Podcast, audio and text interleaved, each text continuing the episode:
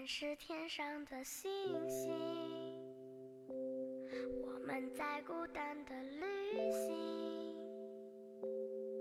相遇是种奇迹，想懂得爱你的意义。我们是天上的星星，相遇是一种奇迹。大家好，这里是喜马拉雅糗事播报，我是你们的好朋友佳期。上一次啊，在节目里说了线下见面会刚好赶上台风的事儿，好多听众都发了私信和留言安慰我。我觉得我有必要先跟你们报告一下当天的情况哈。嗯，没有预想中那么糟糕，甚至还圆满成功了。真的，我特别意外，六十年一遇的台风啊，我真的没有想到会有那么多人顶着台风来看我。我记得报名有二百七十人，现场大概来了一百六十多吧。我眼瞅着他们一个个进来啊，有的衣服都浇透了，啊，当时我那心情啊，真的是又开心又想哭。还有一些外地的朋友，票都订好了，但是飞机和高铁都停运了。他们在群里艾特我啊，给我发车票的照片，还有一大段一大段安慰和鼓励我的话。你说我这种啊，打碎了牙齿往肚里咽的人，当时我都忍不住飙泪了。我以为在那么恶劣的条件下，我会是孤身一人去面对。但是谢谢你们给了我勇气和力量，我以后一定好好更新，好好减肥。我我要是再拖更，我就是小狗，就罚我一辈子都找不着对象，好不好？哎呀，算了哈，这 flag 立的有点狠，那那就罚丸子再胖五十斤吧。丸子哈那天其实也挺辛苦的，负责整场的游戏设置、抽奖啊，还有放音乐、音效什么的。看起来简单啊，但是出事儿那就都是大事儿。事后呢，丸子还挺沮丧的，问我说：“大家会不会觉得他太能装啊？因为干活的时候呢，根本就顾不上和朋友们拍照聊天儿。”我就安慰他，我说：“不会啊，其实大家可能也没想拍照，就是想过来看一眼这丸子的大腿哈，是不是真的像传说中那么粗？”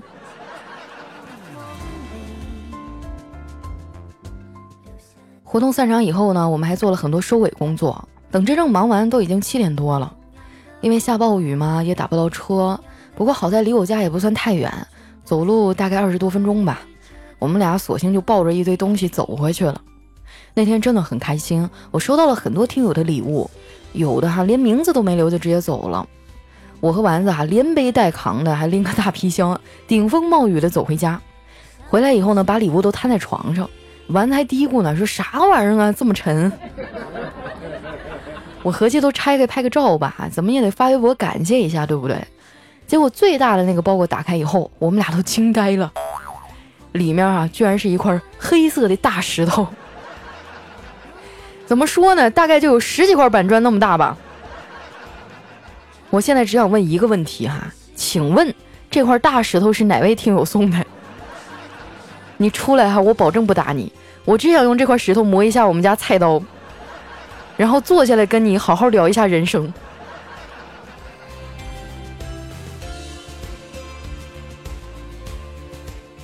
不管怎么说呀，这次活动还是挺成功的，真的非常非常感谢大家。以后呢，我争取多去其他的城市转一转哈，给你们一个呃带我去品尝当地美食的机会。啊，丸子就不用带了吧，我怕他吃完啊，你们一看账单，当场就脱粉了。虽然做线下活动能和你们见面挺开心的啊，但是前期的准备工作真的好累啊！就包括活动当天，都是粉丝们在帮忙干活和维持秩序。在这儿呢，我要特别感谢小耳朵、苏娜、木头、小丸子、贞子、应小丽等等哈，大家辛苦了！有机会啊，我一定给你们一人发一个男朋友。啊，小丽是男的哈，那也给你发一个，就是这么大气。那天晚上回到家哈，我连妆都没卸，靠着床边不到十分钟就睡着了。丸子说哈，我去个厕所回来就发现你坐着就睡着了。我说我这一觉起来大脖子咋这么疼呢？他都不说把我放平了盖个被啥的。一到这时候我就觉得，有个男朋友真是太重要了。活动那天合影的时候，我都开心死了，那么多男粉丝啊，把我围在中间儿。上一次和男人这么亲密的时候，还是在地铁二号线上。我昨天整整睡了一天啊，下午才起来，拉开窗帘啊，一看外面晴空万里，你说气人不气人啊？好像就十号那天才狂风暴雨。不知道你们那边热不热哈？反正上海的室外温度呢，已经快飙到四十了。我现在就是能不出门就不出门，因为一出门啊，就满身满脸都冒汗。不瞒你们说啊，我现在上班通个勤，到单位啊，衣服的后背都能湿透了。这丸子看我天天一副水洗了的样哈，就给我支个招，说让我以后穿羽绒服来上班。他还给我详细的阐述了一下其中的科学道理。他说：“佳琪姐，外面的气温是四十度。”但是人体的体温呢是三十七度，而羽绒服呢，它本身没有发热功能，只有保温功能，所以在这么炎热的天气下，穿了羽绒服的人就是三十七度，而不穿羽绒服的人呢就是四十度。你说是不是穿了羽绒服更凉快一点啊？那你咋不穿呢？你让我穿。我觉得丸子这脑回路哈也是没谁了，感觉再跟他这么混下去啊，我的智商都得下降。前两天，我们俩去看新上映的电影《哪吒》啊，看了我这个爽啊！不得不说，国产动画做的真是越来越好了。看完电影啊，我还意犹未尽，跟丸子讨论一会儿，表达了一下我对这部电影的喜爱之情。丸子听完啊，说：“这电影是不错。以前小的时候看动画片，我就不理解，你说太乙真人为啥会用莲藕给哪吒做身体呢？刚才在电影院啊，我突然就明白了，因为这样特别实用啊。”你看啊，到时候太乙真人要是饿了，哪吒搓一搓身上的死皮，都能给他师傅冲一碗藕粉儿。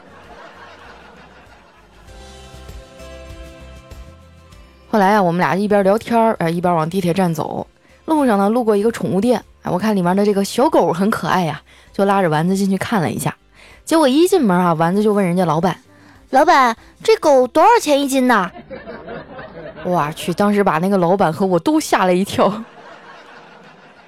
我觉得吧，丸子也不是故意的，他可能就是频道没切换回来，脑袋呀还停留在好吃的上面。不过这也正常，毕竟一天二十四个小时嘛，丸子有十八个小时心思啊都在吃上。别人哈旅游发了朋友圈都是什么各种好看的游客照啊，他旅游发朋友圈啊，画风都是这样的。请问成都有什么好吃的呀？求推荐。厦门有什么好吃的呀？求推荐。夫子庙附近哪家灌汤包最好吃呀？求推荐。除了好吃的呀，丸子心里最挂念的应该就是叨叨了。前段时间公司叫我们俩去杭州出差，啊，丸子不放心，怕叨叨出去鬼混嘛，就给他打了电话查岗。电话接通以后啊，就丸子问：“亲爱的，你在哪儿啊？”叨叨说。呃，我在家呀。哦，是吗？那你告诉我，冰箱里有几个土豆啊？那边沉默了一会儿啊，说两个。那那茄子呢？叨叨有点不耐烦啊，说也是两个呀。你这么不相信我吗？我真的在家。这丸子啊没搭理他，接着问：那那青椒有几个呀？叨叨无奈的叹口气啊，说：我数数啊。一二三四，四个。这丸子听完啊，嘴一咧说：“那太好了，你一会儿啊炒个地三鲜，我马上就要到家了。”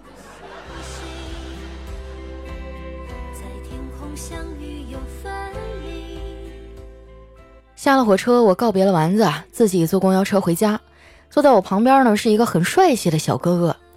由于天气闷热啊，这路上又堵，公交车一直晃晃悠悠的。搞得全车人啊都是昏昏欲睡，我看旁边那小哥也困得不行啊，不停的磕头。我一看这机会来了，就鼓起勇气跟他说：“那个，你是不是很困啊？要不我把肩膀借给你睡一会儿吧？” 你别说，这招还挺好使。那哥们儿啊，一下就不困了，两个眼睛瞪得溜圆呐，腰板也挺直了很多。跟他这么一说话呀，我也精神了。坐了一会儿，觉得没意思啊，我就拿出手机来开始玩游戏。我发现啊，现在的年轻人真是太讲究了。我用手机啊跟路人四排吃鸡，本来配合的好好的，等房区搜完了要转移的时候，我刚上车就听见一女孩啊开麦教训我说开车那个呢是她男朋友，让我有点教养哈，赶紧从副驾驶上下去。要不是看他俩打的好哈，能带带我，我跟你说，我早就发火了。后来我们一路击杀啊，眼看就要赢了。正当我准备坐收胜利果实的时候呢，突然进来个电话，当时就把我给干掉线了。我接起来一听啊，居然是我的前男友。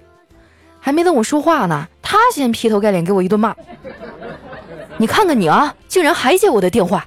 我跟你说，这就是我们分手的原因。你永远都和你的前任保持联系。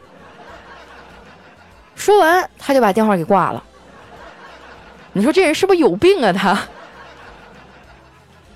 等我再回过神儿的时候啊，已经到站了。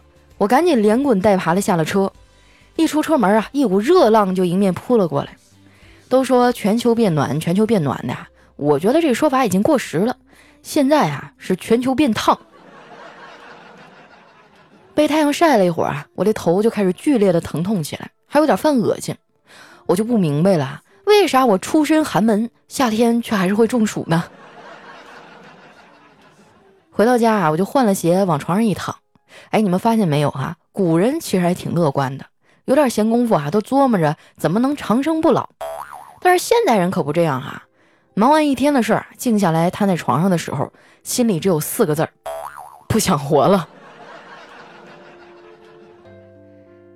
我妈看我回来了，就跑过来说：“咋刚到家就躺着呀？”我丧丧的说：“啊，我说妈，你别管我，人间不值得。”我妈就冷笑了一声：“有些人呐，就是特别的溺爱自己，总是想尽一切办法自我奖励。具体表现为嘴上经常说人间不值得，但是一顿饭啊却能点三个外卖。你们瞧瞧啊，我妈这话说的气不气人啊？也不知道我爸这么多年怎么忍过来的。听到我的声音啊，我爸也奔了过来。你说他俩看完我就回屋呗，这人就是不走，还一块躺在了我的床上。”我妈呢，躺我左边看小视频，我爸哈躺在我右边看小说，我被夹在中间，不知所措呀。更有意思的是啊，我妈看完小视频呢，还非要分享给我爸，我爸呢也敷衍着看两眼，还来回应他。之后啊，我妈就愉快的转个身去了。你还别说啊，我爸在哄媳妇这上面还挺有招的。我看我妈背过身去啊，就偷偷的问他：“爸，你说维持婚姻的秘诀是啥呀？”我爸说。还能是啥呀？装聋作哑呗。你咋想起来问这个了？你想结婚了？我摇摇头啊，说不是啊，结婚哪有那么容易啊？你闺女我连个对象都没有。我爸说，哎呀，这事儿你也别看得太复杂了，那没准哪天一不小心就结了呢。我说爹呀，我是你亲生的吗？你闺女我呀，只有不小心下单的时候。不小心脱单这事儿啊，太奢侈了。真的，我没跟你们矫情。现在的我呢，已经不是那个懵懵懂懂的小姑娘了。刚毕业那会儿啊，男孩几首酸了吧唧的情诗都能打动我。现在呢，那些巧言令色的文字啊，再也打不开我的心扉了。反而是一些平时毫无修饰的文字，才能令我动容。就比如说工资单啊、银行卡余额、房产证啥的。现实生活当中呢，我也会遇到一些人说喜欢我，可是感情这东西吧，真的不能勉强。跟自己不喜欢的人聊天啊，简直就是一种煎熬。以前啊，我觉得人家跟我说话不回答不太礼貌，后来这样的情况多了，我也就不再纠结了。现在要是有不喜欢的人问我啊，说佳期你干嘛呢？哎，我一般都回复我在呼吸。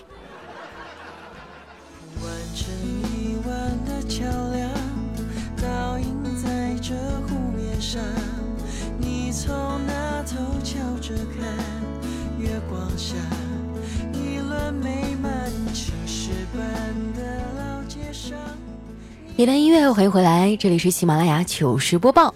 喜欢我的朋友呢，记得关注我的新浪微博和公众微信，搜索“主播佳期”的字母全拼。这次活动没赶上也没关系啊，在微博上呢有我和很多听友的照片，不过和女听众的照片啊就要过两天再发了，因为光 P 自己一个人是不道德的。之前一直在说那次见面会的事儿哈，我那天不是收了一块大石头嘛，这家伙给丸子累的哈，回家都快哭了。后来我就拍照发了个朋友圈，底下一堆听众回复，哎，我们的听友元宵娘说，哎妈呀，是让你胸口碎大石的时候用这个吗？这也太六六六了。回头我问一下领导哈，胸口碎大石这个算不算工伤啊？下面的叫发力哈，他说这么大个儿，你扛回家也是不容易啊。这个是丸子扛回家的啊，我也不知道他现在是什么样的心理感受。佳期的山药说，现在啊就差一大锤了。我看你是看热闹不嫌事儿大哈，我先锤你一下试试。还有我们的 David 高玲珑啊，他说他大概要表达的意思是，他将坚定不移的做你最忠实的听众，对你的爱坚如磐石。好吧，这个解释我就勉强接受了哈。还有西莫说，佳期啊，你看开点儿，没准这是他老家的土特产呢。我读书少，你别骗我哈，哪个地方产这种大石头啊？下面的叫树下吹的泡泡啊，他说：“哎，你说他是不是把家里腌酸菜那石头给拿来了？”狼牙说：“哎，你是不是当成零食大礼包搬回来的呀？结果就悲剧了。”我觉得这件事儿吧，你们得采访一下当事人丸子啊，他的内心活动应该是相当的复杂了。下面的叫 Chase 王啊，他说：“看此石头纹路清奇，必将大有作为啊。”还有我们的风吹不散的雾哈，他说：“佳琪啊，你快切开看看，里面有没有玉啊？那没准是块翡翠啊，还是个满绿啥的。”哎呀，你们就不要再给我希望了。我颠过来倒过去的看哈，怎么看它都是一块普通的石头。还有一位叫小哥的朋友说：“很遗憾没有见到你，什么时候来长春啊？或者回哈尔滨，我一定去。爱你哦，佳期。”哎。我再努努力吧，哈，等咱以后出大名了，一定全国开巡演，我就站在你家门口，脸贴脸的给你讲段子，怎么样？下面的叫悠悠恋夏日哈，他说我在我在我开车过来的，我差点被风吹走了。我跟你们讲哈，佳琪本人巨好看，对，就不是我跟你吹哈，我这长相你，嗯，我们来看一下下一条留言哈。下一位叫亮亮，他说：“佳期，我在微博看到照片了，就中间穿黑色衣服、有点胖的那个妹子，肯定是你吧？”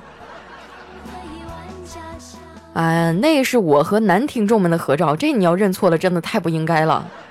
好几十人里面就我一个女的，但是我必须得说一句哈，那张照片呢，看起来又黑又胖的，但那并不是真正的我，那是现场男粉丝用他们不带美颜的相机拍的，这不算了，我跟你讲。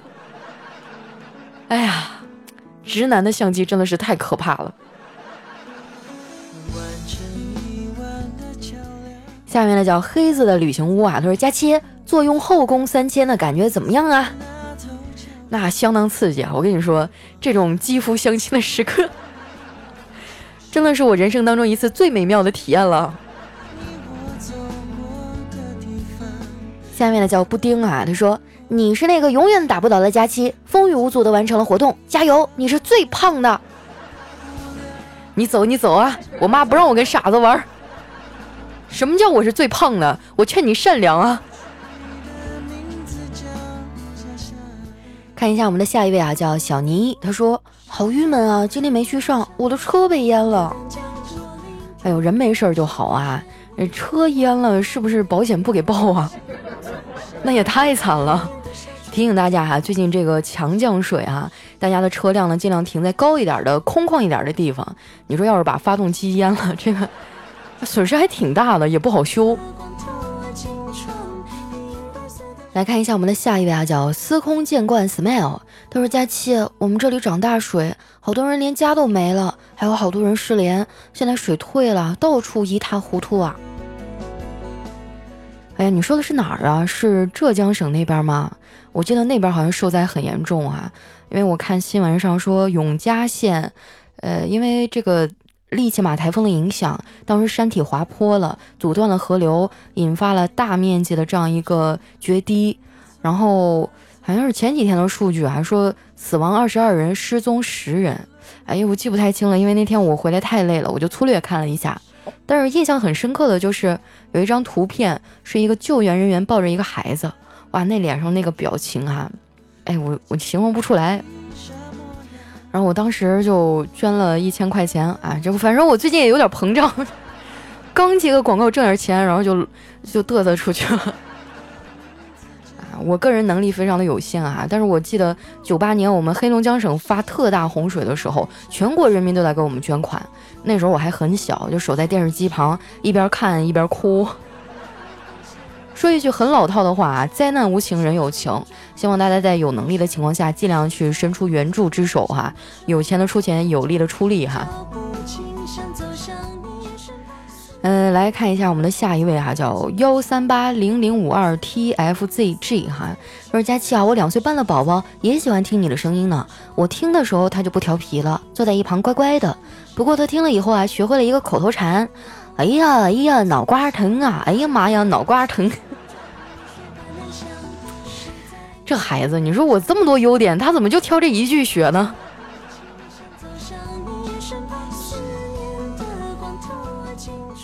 下面呢叫点点的点点点的点，他说：“虽然你没有林志玲一样好听的声音，也没有刘嘉玲、张曼玉一样的美丽，但是你有你自己的特点。你天真浪漫，性格开朗，敢爱敢恨，对每个朋友都很真诚。最后，我想大声的说出来，丸子，你是个好姑娘，你不要让佳琪把你带跑偏了。完了，我心碎了。你确定你没写错名字吗？”谁把谁带跑偏了？我跟你说，就丸子跟我这两年，我亏待过他吗？啊，光是肥肉就长了十多斤，气死我了哈！来看一下我们的下一位，叫胖丫啊哈哈。他说：“大家气，因为时差的原因啊，你每次更新几乎都是我所在的半球的大半夜，每次都有一种小时候过年要把糖留起来想吃，但是又舍不得吃的那种心情，都是先点赞，先留言，然后第二天起床啊才点开听的。关注你四五年了，从你的微信私信回复我的那一刻，我第一次感受到你是真实存在的。哇，当时激动的我呀，兴奋了好久。感谢你这么久的陪伴，无聊的时候放松也好，寂寞的时候陪伴也罢。”有你真好，未来也希望你一直都在。你要注意身体啊，早点休息，不要太拼了。未来一起加油，爱你哦！哎呀，这你放心啊，我一时半会儿应该离不开你们，怎么也得熬到六十岁才能退休吧？到时候没准就是你们领着自己的儿子哈、孙子一块听我的节目，张着你们那个牙都掉了好几颗、有点漏风的嘴说：“哎呀。”爷爷跟你讲啊，这是我们年轻时候最红的主播，我老喜欢他了。然后那个小孙子就说：“爷爷，你骗人，这不是奶奶的声音吗？”想想都觉得好幸福啊。好了，时间关系啊，那今天留言就先分享到这儿。喜欢我的朋友呢，记得关注我的新浪微博和公众微信，搜索“主播佳期”的字母全拼啊。想要看照片的朋友呢，随时关注我微博哈，我会实时的去更新动态。然后大家有什么想对我说的话呀，或者好玩的段子，要留在我们节目下方的留言区。那经常会有听众跟我说说佳期啊，我就微信上发给你不行吗？哎，那真的好难整理哈。我跟你说，我那微信号就是一天要收到好几百条信息。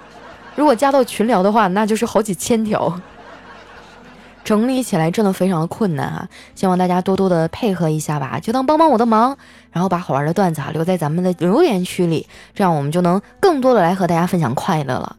嗯，那今天节目就先到这儿了，我们下期再见，拜拜。